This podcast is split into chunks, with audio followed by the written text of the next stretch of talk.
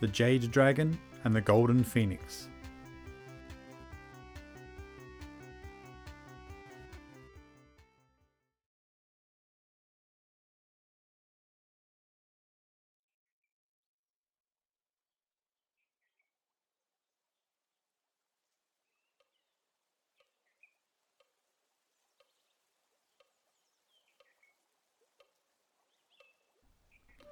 Long ago, there was a snow white jade dragon living in a rock cave on the east bank of the Celestial River. In the great forest across the river lived a beautiful golden phoenix. Leaving their home every morning, the dragon and the phoenix met each other before going on their different ways. One flew the sky, while the other swam in the celestial river. One day, both came to a fairy island. There they found a shining pebble and were fascinated by its beauty. Look how beautiful this pebble is, the golden phoenix said to the jade dragon. Let's carve it into a pearl, said the jade dragon. The golden phoenix nodded in agreement. They started working on it, the jade dragon using his claws and the golden phoenix her beak. They carved the pebble day after day, month after month, until they finally made it into a perfect small round ball. In high spirits, the golden phoenix flew to the sacred mountain to gather dewdrops, and the jade dragon carried a lot of clear water from the celestial river. They sprinkled and washed the ball with dew and water.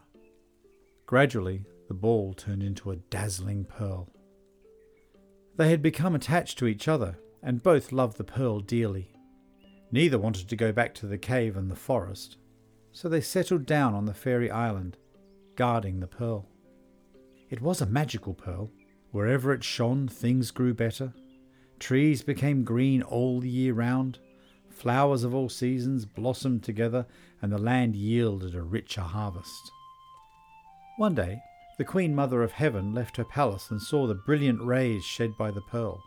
Overwhelmed by the sight, she was eager to acquire it. She sent one of her guards to go in the middle of the night and steal the pearl from the jade dragon and the golden phoenix, while they were fast asleep. When the guard came back with it, the Queen Mother was very pleased. She wouldn't show it to anyone, but immediately hid it in the innermost room of her palace, to reach which one had to pass through nine locked doors. The jade dragon and the golden phoenix woke in the morning. They found the pearl gone. Frantically, they searched high and low for it. The jade dragon looked into every nook and cranny at the bottom of the celestial river. The golden phoenix combed every inch of the sacred mountain, but in vain. They continued their unhappy search day and night, hoping to recover their treasured pearl. On the birthday of the Queen Mother, all the gods and goddesses in heaven came to her palace to offer their congratulations. She prepared a grand feast entertaining her guests with nectar and celestial peaches, the fruit of immortality. The gods and goddesses all said to her, May your fortune be as boundless as the east sea, and your life last as long as the south mountain. The Queen Mother was excited and, on a sudden impulse, declared, My immortal friends, I want to show you a precious pearl which cannot be found in either heaven or on earth. So she unfastened nine keys from her girdle and unlocked the nine doors one after the other.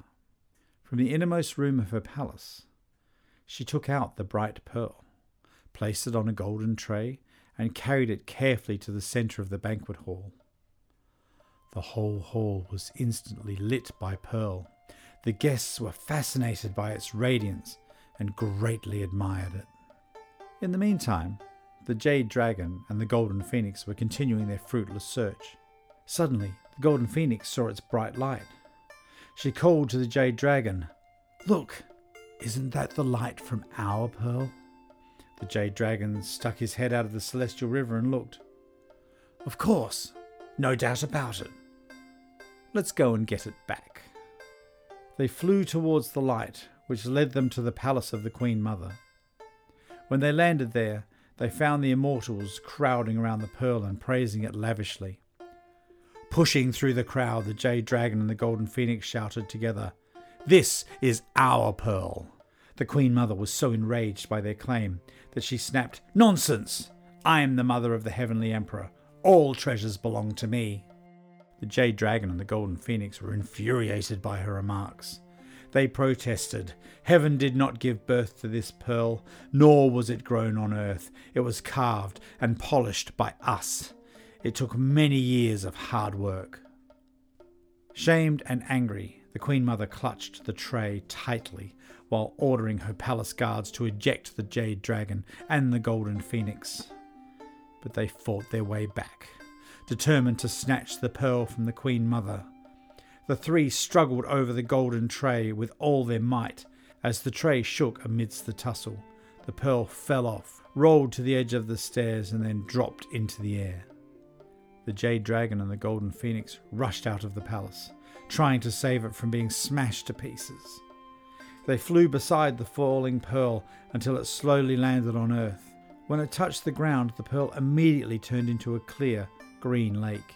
The Jade Dragon and the Golden Phoenix couldn't bear to part from it, and so they changed themselves into two mountains, remaining forever by the side of the lake.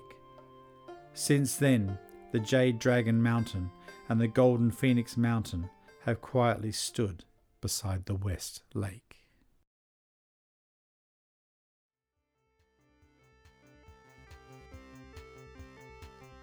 Copyright Crafty Line Productions 2022.